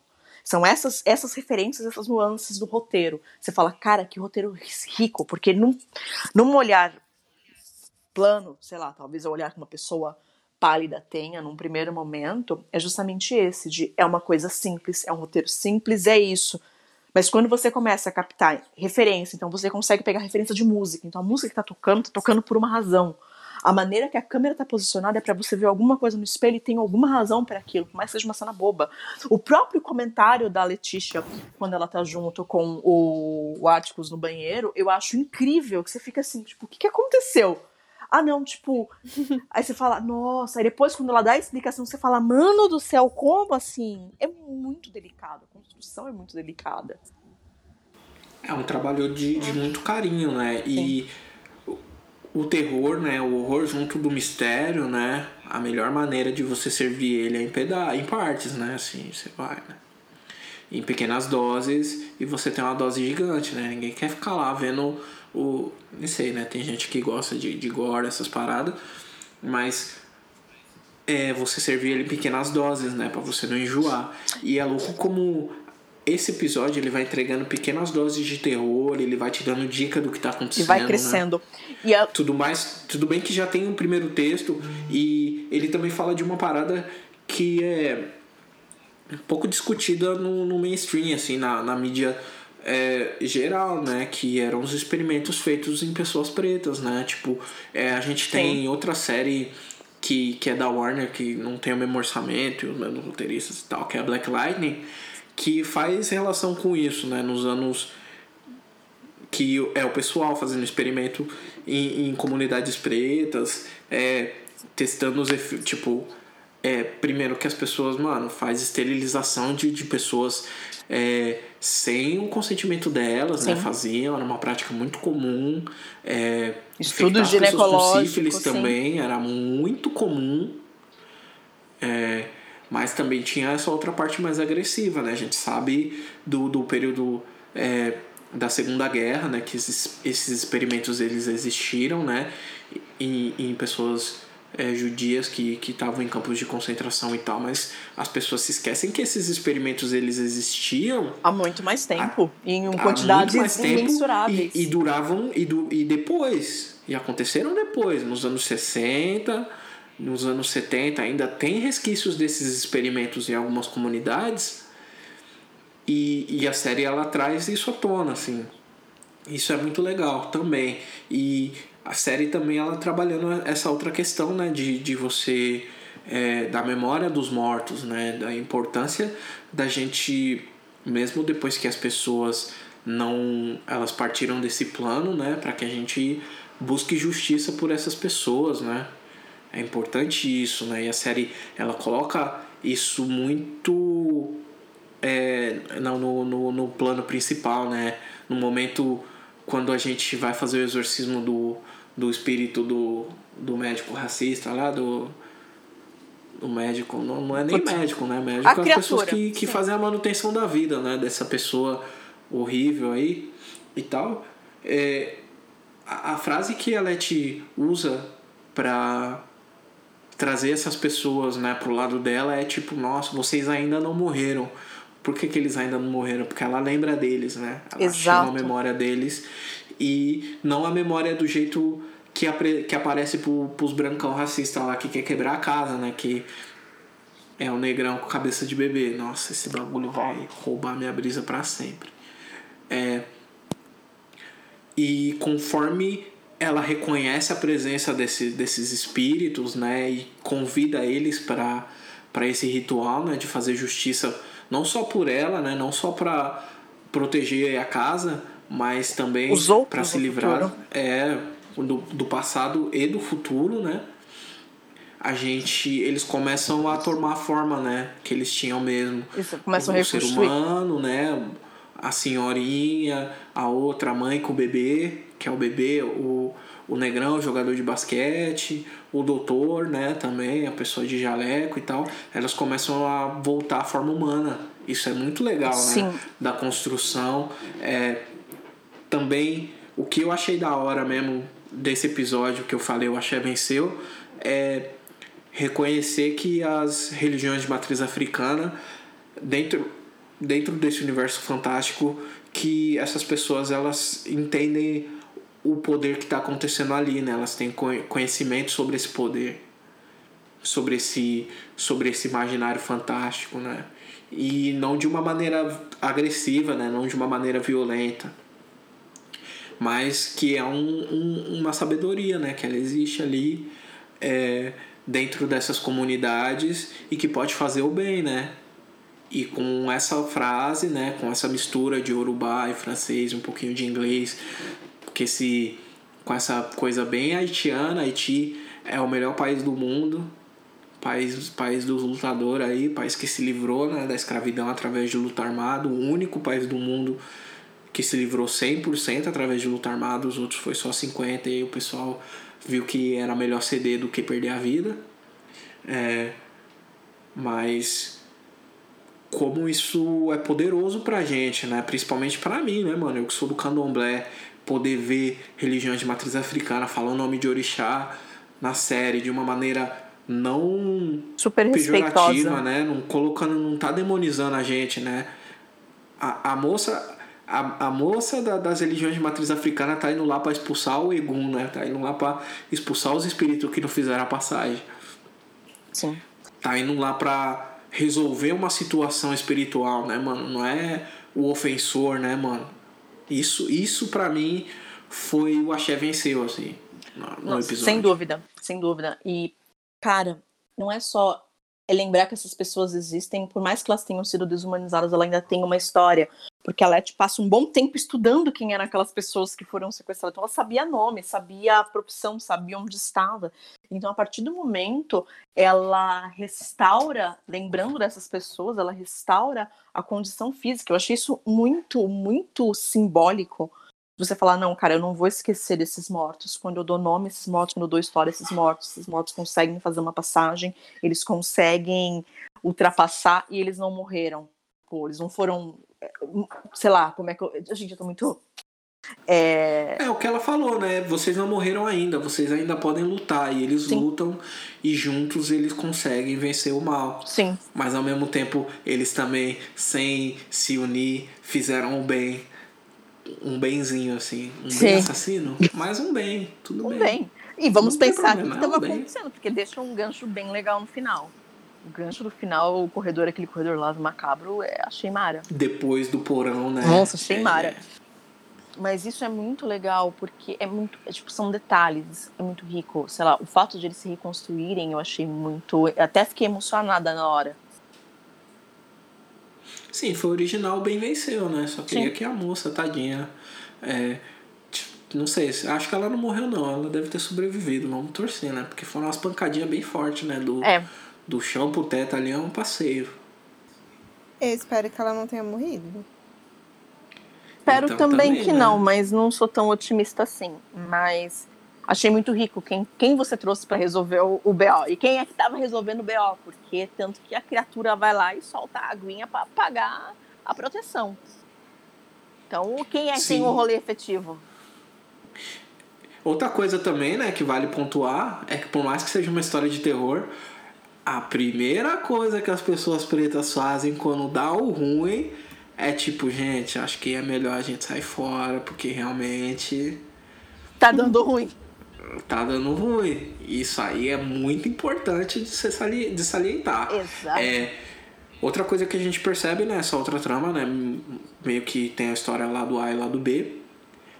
É como a falta do George, né? E como esse mistério de como o George morreu, ele é um mistério de três pessoas, né? Um segredo de três pessoas, né? Só o pai do, do Tic, o Tic e a Letty que sabem sobre isso, mas ao mesmo tempo o, o, o, o George, ele não. Ele, ele, por mais que ele tenha ali mancadinha, po- possível mancada, possível, super possível não, ele cometeu uma mancada porque ele foi lá e saiu com a esposa do irmão dele. Sim. Isso é um fato, para existir a dúvida, precisa ter a atividade da laje. Sim. Mas ela também é a mesma coisa, né? Questionadora, chamou pras ideias, né? Hipólita. Ficou tipo um. Pô, morreu, o xerife matou ele, vocês mataram o xerife. E Mas aí? assim, tem alguém escondendo alguma coisa. Tá aí, tá me fechando não. aí. É. Me conta aí e tal. Tem um momento, né, de. De pai e filho também, entre o, o Tiki e o pai dele, né?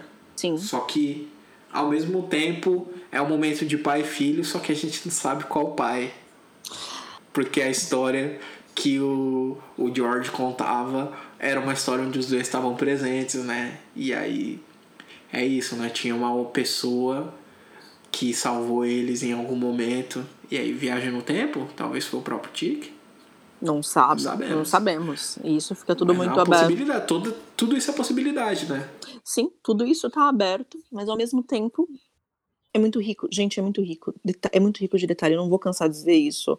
Sei lá, é o terceiro episódio que a gente tá comentando, eu não vou cansar de dizer o quanto é rico de detalhe, o quanto ele é, traz. Tem mais sete episódios ouvindo Tem mais É sete episódios de pra me ouvir. Isso fica um pouquinho repetitivo às vezes. É, Não, mas tá tudo bem, mano. Conde de Monte Cristo. Porque quando eu vi, eu tinha acabado de. O Doodle tinha acabado de passar. A gente tava falando sobre essas pessoas, né? Sobre esses autores e criativos pretos, né? Pessoas criativas pretas que a gente não sabe que são pessoas pretas, né, mano? E, pô, Conde de Monte Nossa, Cristo, sim. Três Mosqueteiros são obras. É tipo é um pilar fundamental da literatura, né, Sim. mano? É, ocidental, assim, né? Da literatura ocidental moderna, assim, tal, né, mano? Para as pessoas, quem gosta de ler aventura, quem gosta de ler fantasia, é, ficção especulativa, cara. que- que? Exato. Você tem que, no mínimo, Ficção conhecer uma especulativa. que engloba é tipo, tudo. mano. E o Conde de Monte Cristo? Coisas de o preto. amigo abusa do cara que não sabe ler, porque o cara é mais legal que ele, joga o cara na cadeia, ele vai, aprende tudo os bagulho e fica rico. Como esse cara não é um cara preto, mano? Exato, gente. É tudo coisa de gente vamos, preta. Vamos pensar essa, vamos pensar esse bagulho de novo. Cadê o Foi o remake único do ator preto que eu li na escola. com os negrão? Só com gente preta ia ser maravilhoso, gente. E faria sentido. Porque uma coisa que as pessoas adoram esquecer é que, sim, contar um segredo que nem todo mundo era branco naquela época. Muito pelo contrário, você tinha uma miscigenação assim gigantesca na Europa naquele momento. Você tinha a invasão turco-otomana na Península Ibérica, você tinha os mouros, você tinha os, os negros vindo do continente, você tinha uma galera assim. Então achar que todo mundo é branco de olho azul é meio errado aí, né? Pra dizer o mínimo. Pô, muito, muito louco esse bagulho, mano. E aí, tipo, depois que eu fiquei, eu fiquei pensando muito nessa parada de- do- dos comentários, né, que a gente postou do, do No Lado Negro. E fiquei tipo, nossa, é mesmo, mano. E aí eu fiquei lembrando da história porque eu gostava, eu gostava muito dessa história. Eu lembro que eu vi um filme, era um remake de tipo 90 e alguma coisa, porque esse filme já foi feito Milhões de vezes. 10 vezes. É, tá no domínio público, então vou fazer mais 10 vezes. Eu lembro que eu vi E depois eu li o livro e eu fiquei tipo, mano, mas essa história, porque o bagulho da vingança também, né? Que consome a pessoa e blá blá blá. Nunca é plena, matar homem é veneno e tal. Mas eu fiquei nessa brisa de tipo, poxa, é um negrão. Sim. Tipo Piccolo no Dragon Ball, assim, é, tipo, é um negrão. Não o tem Pântano no Thundercats, você olha assim, é um negrão. Não tem como não ser, gente. Mas o louco E- e- é que esse livro é um dos livros preferidos do meu avô. E ele falava, tipo. Então eu li muitas vezes pra conversar com ele. Eu li, tipo, desde que eu era pequena, li várias versões e várias coisas do.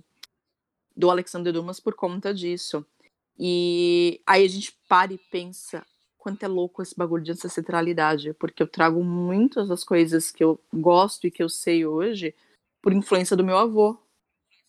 Porque eu li, consumi, e isso está muito presente no Tiki. Ele consome porque o pai e o tio consomem muito, ele também gosta daquilo, tá tudo muito dentro de casa. Isso é muito incrível.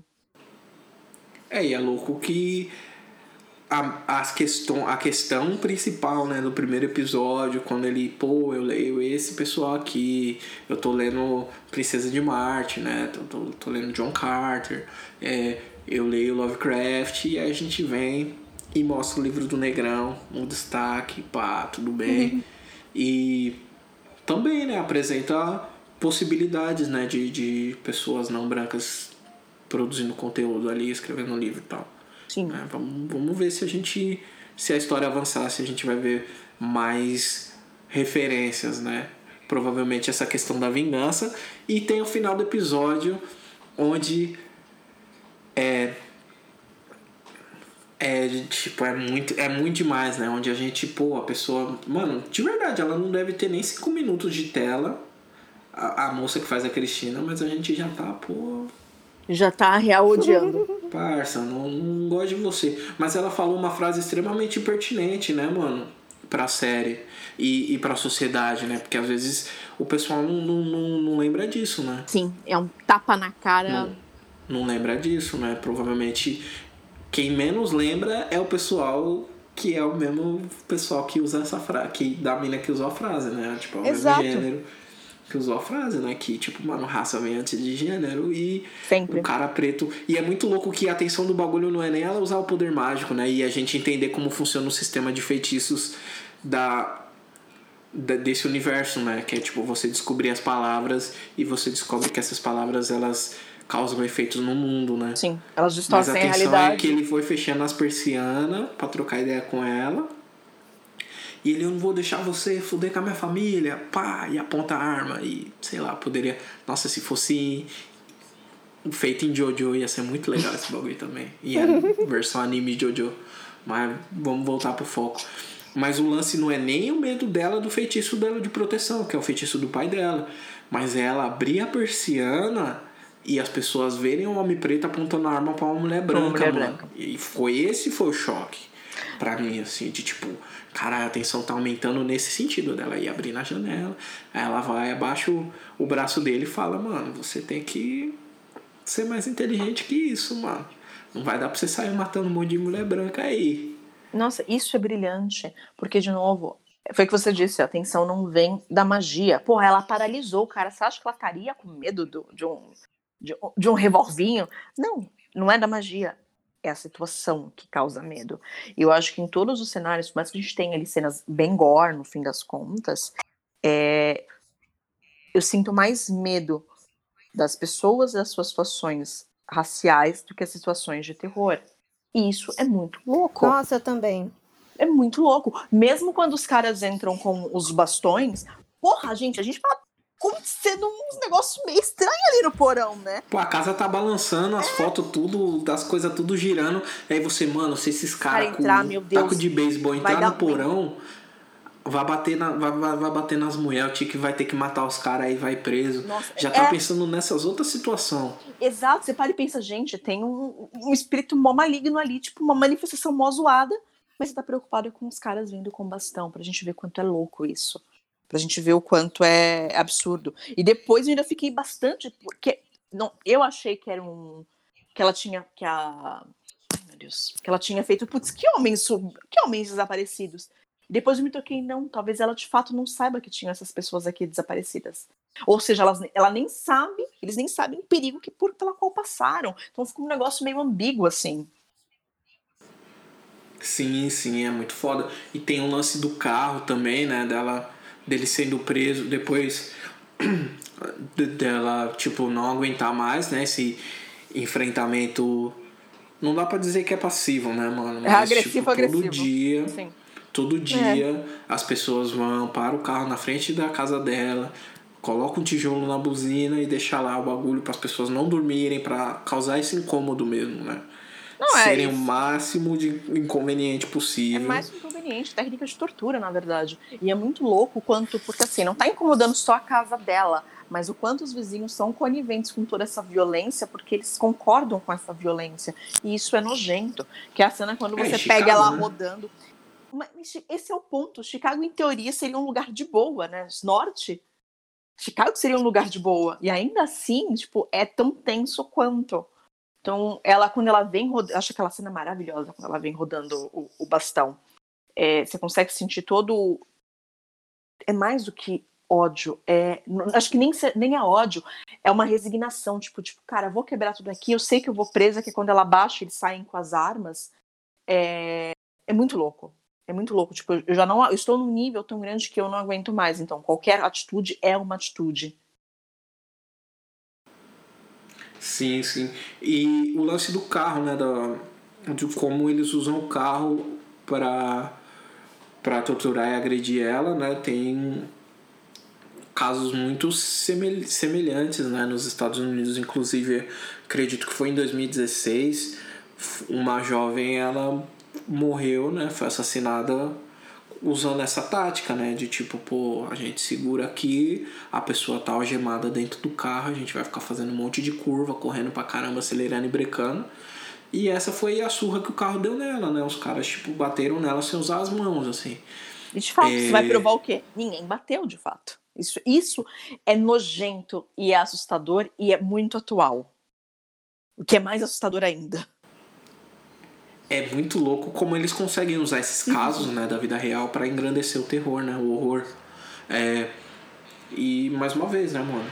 O, o lance de bater, de estar tá muito perto de casa, né? Seja com a obra do Jordan Peele, é, seja com Lovecraft, né? Com esse horror cósmico, né? Com esse horror ocultista, né, onde as pessoas ficam muito malucas aí só de ver as coisas, e a Misha Green, né, conseguindo é, incluir elementos da, da, da vida real, né, traumas que a gente sofreu mais de uma vez dentro dessa série de uma maneira não tão agressiva, né, não é por exemplo, a gente vê o Central Park 5, né, e o caso do julgamento e tal, não é Dessias da Eva, mas a gente conseguir torcer para essas pessoas é, mesmo durante mediante tanta adversidade assim. Não sei se faz sentido para vocês. Faz. Eu acho que é meio faz. que um respiro um pouquinho porque tem tem momentos que a gente fica bem tensos assim. Eu acho que dentro de tudo que vocês falaram o que a Kelly fala sobre a gente tem mais medo da, da questão em relação à raça do que ao terror assim em si eu acho que tem coisas que a gente se identifica muito, assim, e isso que é mais angustiante, e eu acho que foi o que me deixou mais agoniada, assim. Esse, esse terceiro episódio me, foi, acho que a palavra que me representa não é nem uma frase, assim, é angústia. Porque em diversos momentos, assim, em diversas cenas eu, eu comecei a ver, fui ficando mais agoniada. Quando eles colocam o tijolo no carro, por exemplo, é um momento que você vê que ela não tem paz, ou é, essas microagressões, assim, que vai acontecendo, ou na questão da janela, por exemplo, que daí ela abre e vê que, tipo, né, gênero vem, raça vem antes de, gênero e, sei lá, eu fiquei muito agoniada, mas eu acho que diferente do, desse, do outro exemplo que você acabou de falar sobre o Central Park, eu fiquei muito triste e desesperada. Tipo, numa questão de é muito denso, é muito complexo mentalmente, assim, exaustivo. Essa eu acho que não é, não é leve, mas você consegue dar uns, uns respiros de alívio às vezes. É louco isso. É o episódio mais de terror, mas eu acho que é o que tem mais alívio nessa tensão de racismo. E pra mim, isso, ele acaba sendo o Uhum. menos assustador dos outros dois. Pô, olhando assim, é o que tem mais elementos fantásticos, mais elementos sobrenaturais, é, mais o horror indescritível, mas ele acaba sendo o mais leve com relação a terror, a dar medo.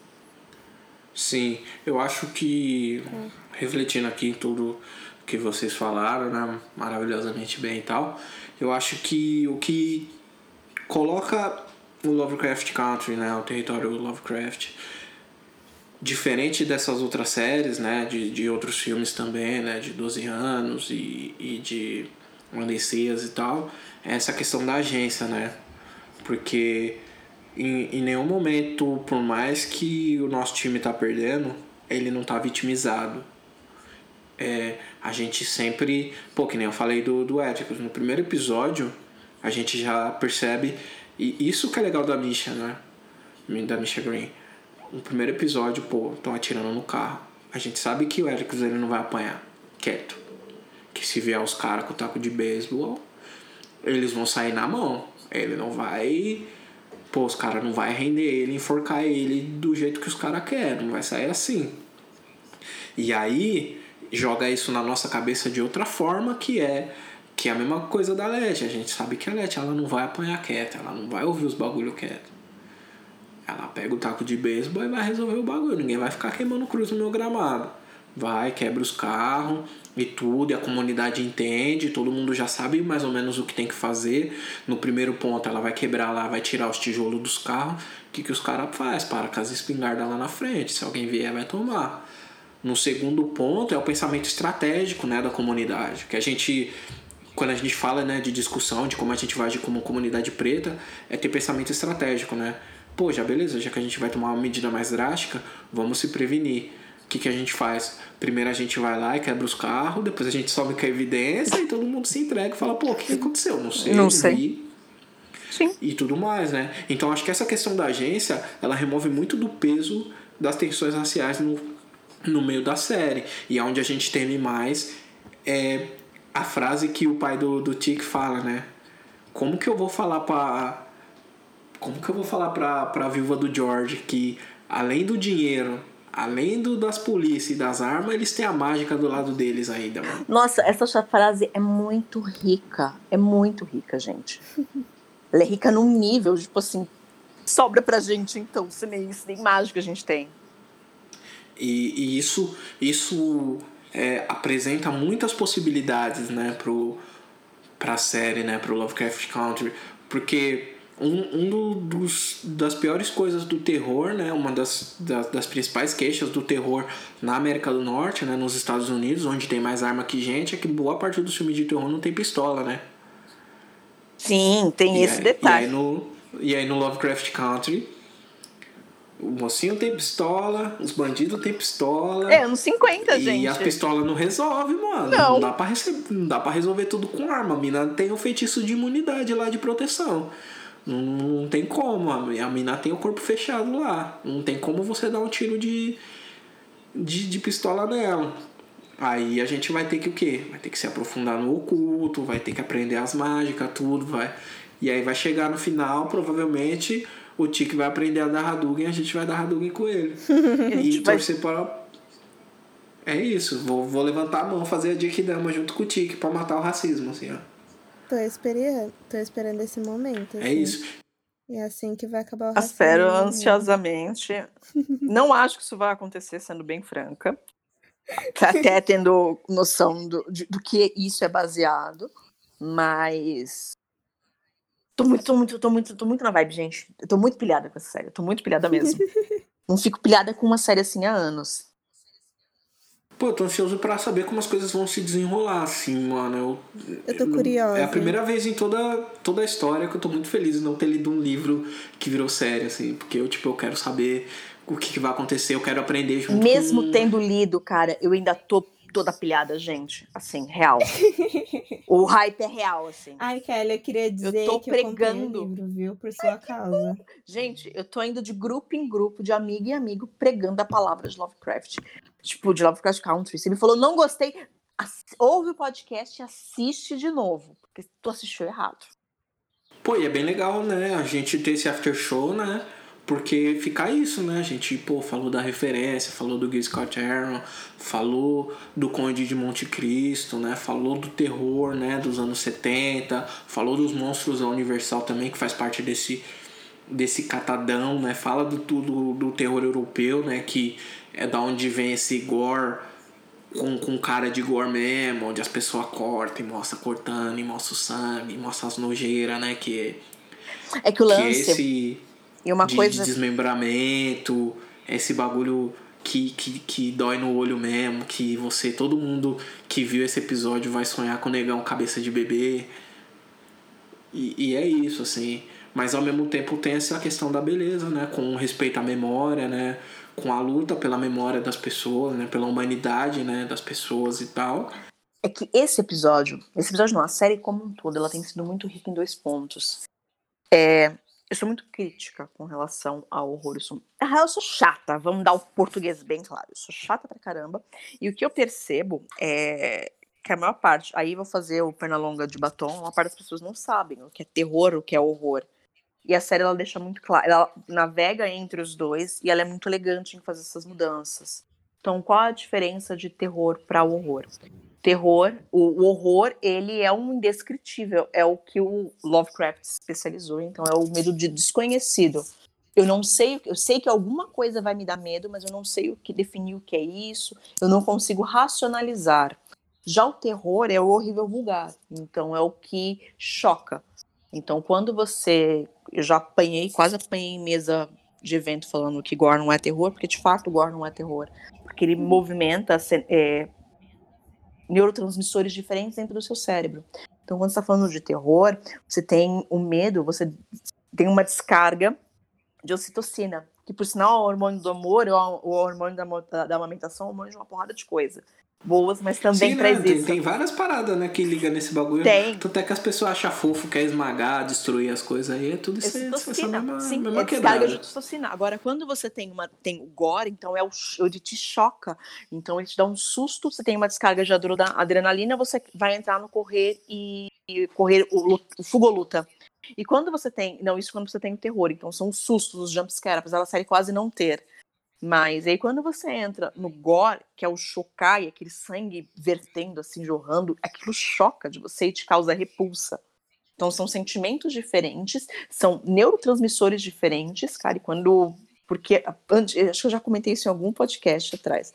Mas antes de fazer economia, eu tinha feito biologia na faculdade. Tipo, nada a ver. Mas eu estudei isso no, pro TCC é, são coisas muito diferentes, são coisas muito. E as pessoas confundem. E eu acho que a série é extremamente elegante em colocar cada uma dentro da sua caixa e cada uma que se propõe. Então você tem a parte que você fica tenso por um. tensa pelo horror, tensa pelo terror, se choca com o gore, e você fala, cara, eu tive diversas experiências assistindo uma única série diversas, diversas experiências dentro do próprio terror. Sei lá, quando você pega o slash, que é o sair matando sangue, sangue, sangue, eu odeio slash, é, não é a mesma coisa de você estar tá lá sentado assistindo um terror psicológico. E a série ela te proporciona tudo, todas essas nuances, e isso é muito rico.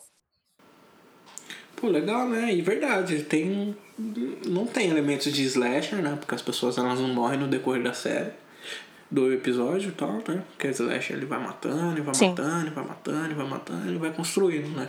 Ali as mortes elas acontecem no ápice, no clímax do episódio, né? Todo mundo. E elas não são desnecessárias. Nenhuma morte foi desnecessária até agora. Uhum. Não, não, não foi para mostrar o orçamento de efeitos especiais não. da HBO que, que eles tiveram. Inclusive, apesar de não ser a mesma coisa do filme, né? Não ser a mesma coisa da série que deu mais dinheiro pra HBO aí nos últimos 10 anos e tal, né, mano? Tá bem de responsa, tá?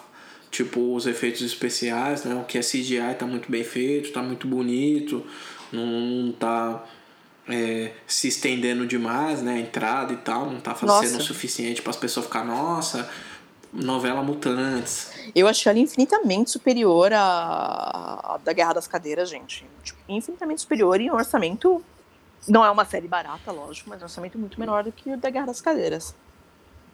Sim, sim. Mas é isso, gente. Semana que vem, episódio 4. Sim. Sem previsões. É, não vamos falar nada, vamos deixar as coisas acontecer. E por enquanto é isso aí, né? O After Show. E toda terça-feira você vai ter ele aí no seu feed, lá do Negro Bônus, com, com esse pessoal maravilhoso aqui, seguindo as regras do território Lovecraft, porque isso aqui é isso aqui. Beleza? Então dá tchau aí, pessoal. Tchau, gente. Até semana que vem. Tchau, até semana que vem. Se meu livro chegar, talvez eu não esteja, porque eu vou estar viciada, mas tá tudo bem, é culpa da Kelly. Ai, adoro ter culpa por coisa boa, gente. Adoro ter culpa por coisa boa.